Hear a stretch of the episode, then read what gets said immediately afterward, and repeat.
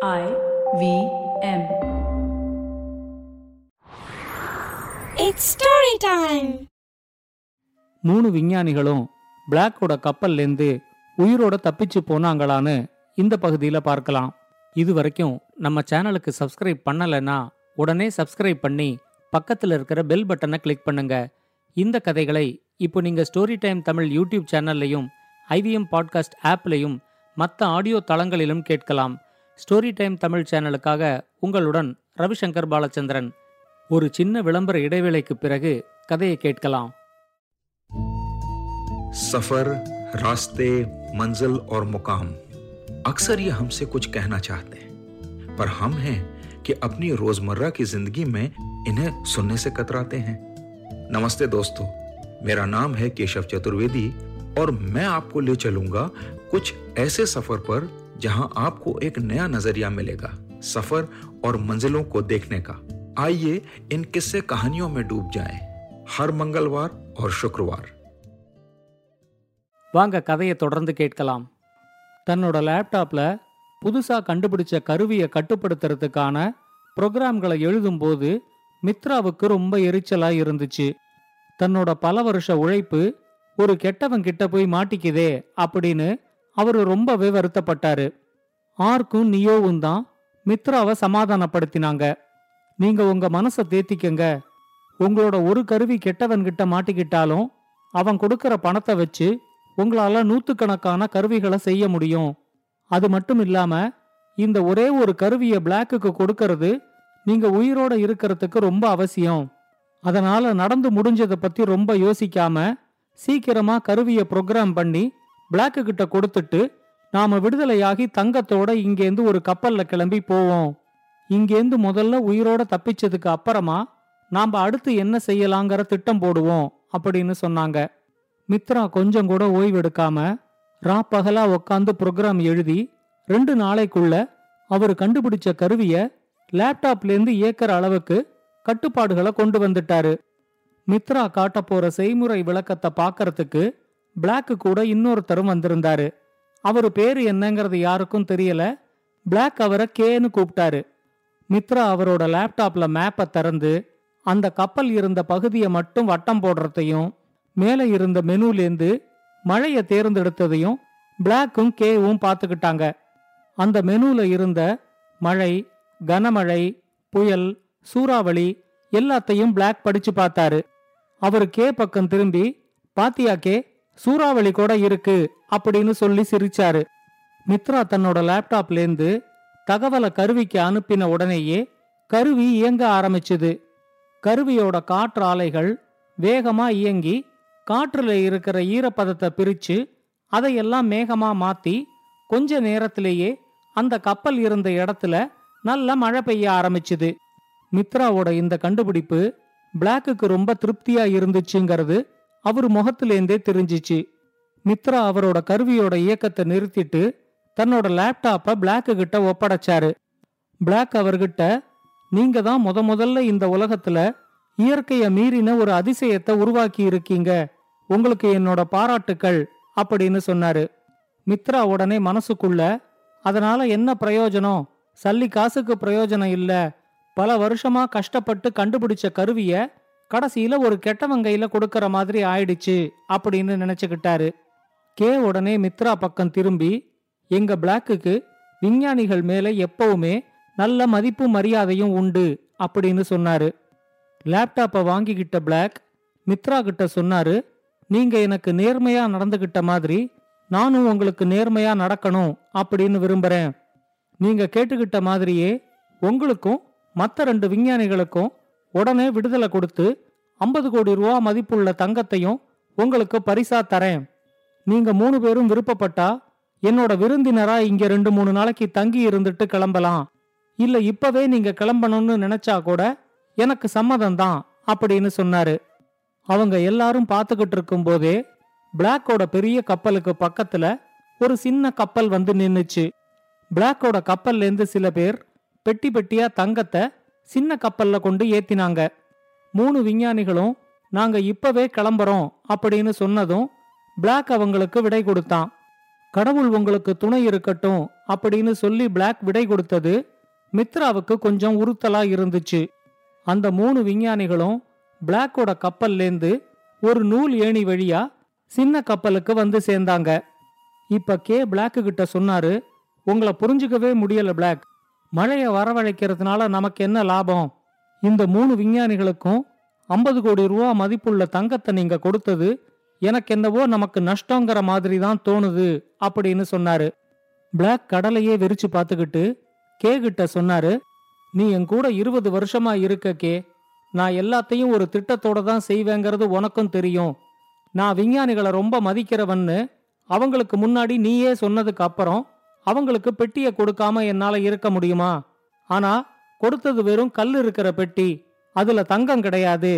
அந்த விஞ்ஞானிகள் எல்லாரும் இங்கேந்து தப்பிச்சா போதும்னு பெட்டிய கூட திறந்து பார்க்காம சின்ன கப்பல்ல ஏறி கிளம்புறாங்க பாரு அப்படின்னு சொல்லி சிரிச்சாரு. உடனே கே அவர்கிட்ட ஆனாலும் மழை பெய்யாத இடத்துல மழையை பெய்ய வைக்கிறதுனால நமக்கு என்ன லாபம்? அப்படின்னு கேட்டாரு.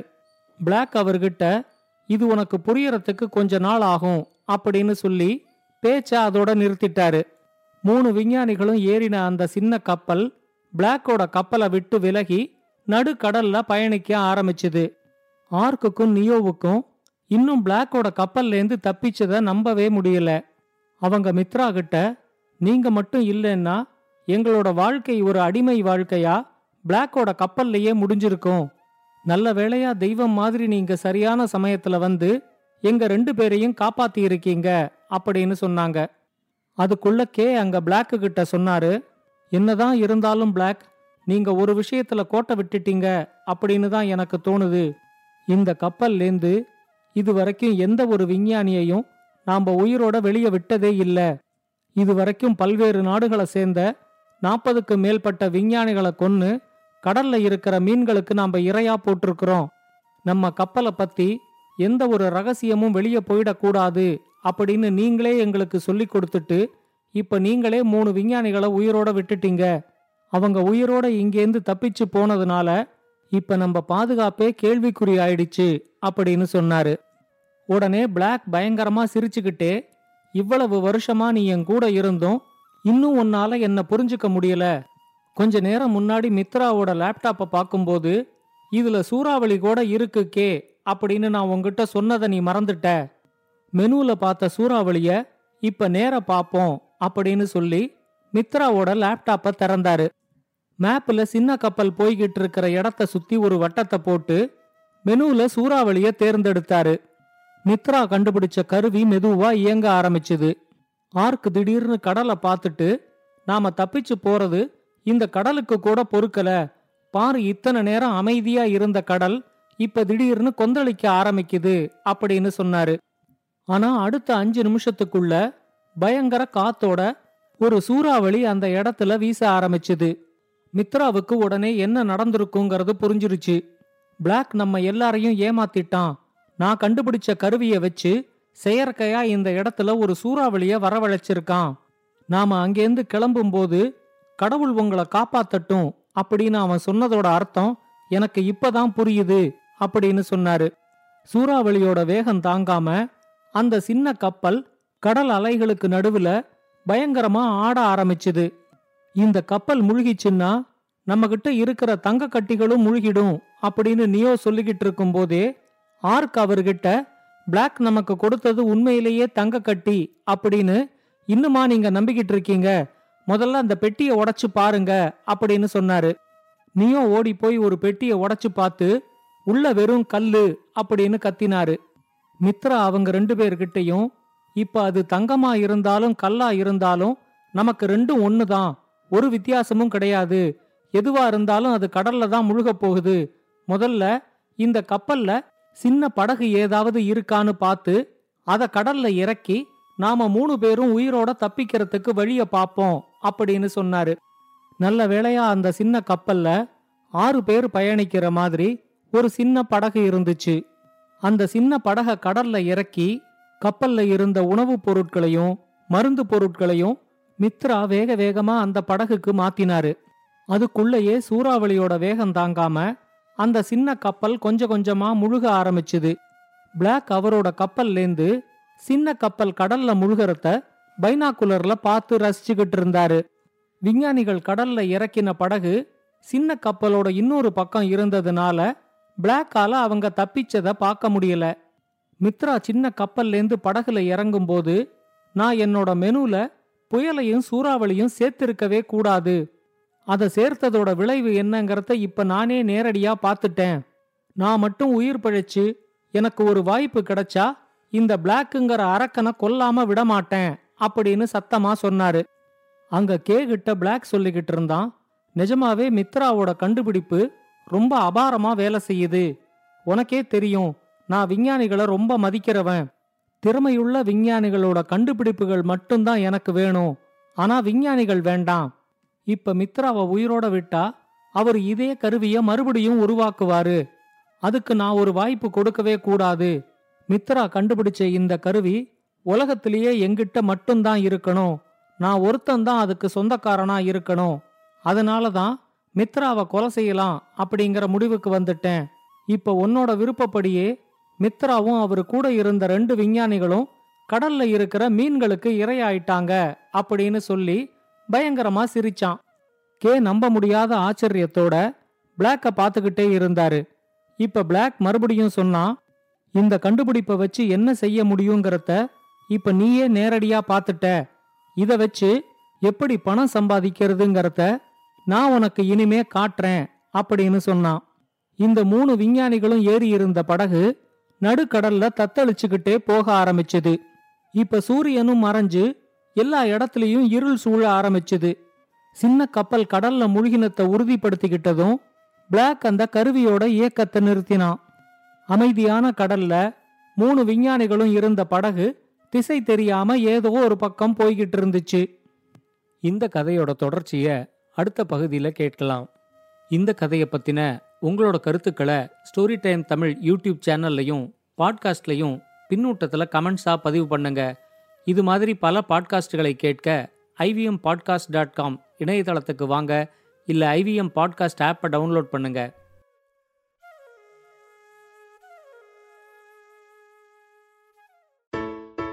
everybody, it's been a great week on the IVM Podcast Network. On Storytellers and Storytellers, Vineet is joined by Megha Rao, poet and visual artist. She shares her inspiration, her process, and the challenges around expressing the beauty and anguish of being a young woman. On Cyrus Says, Cyrus is joined by author and historian Manu Pillai. They talk about all of Manu's amazing books, including his latest, False Allies. Rashina Munshah Gildeal joins Sadaf and Archita Nankari. They discuss recipes from the mountain and discuss the cuisine of Uttarakhand. For all the last minute ninjas out there on Say No to Drama, Chitna calls out the habits you need to manage your time better. On Simplified, Chuck Naren, Tony, and Shrike discover how rare diseases are treated with molecular biologist Bertie Ashley. Do follow us on social media. We're IVM Podcast on Twitter, Facebook, Instagram, and LinkedIn. And remember, if you're enjoying this show or any other show for that matter, please do tell a friend. And finally, we'd like to thank our sponsors on the network this week Cred, Bank of Baroda, Quarter, CoinSwitch, Kuber, and Intel. We appreciate the support.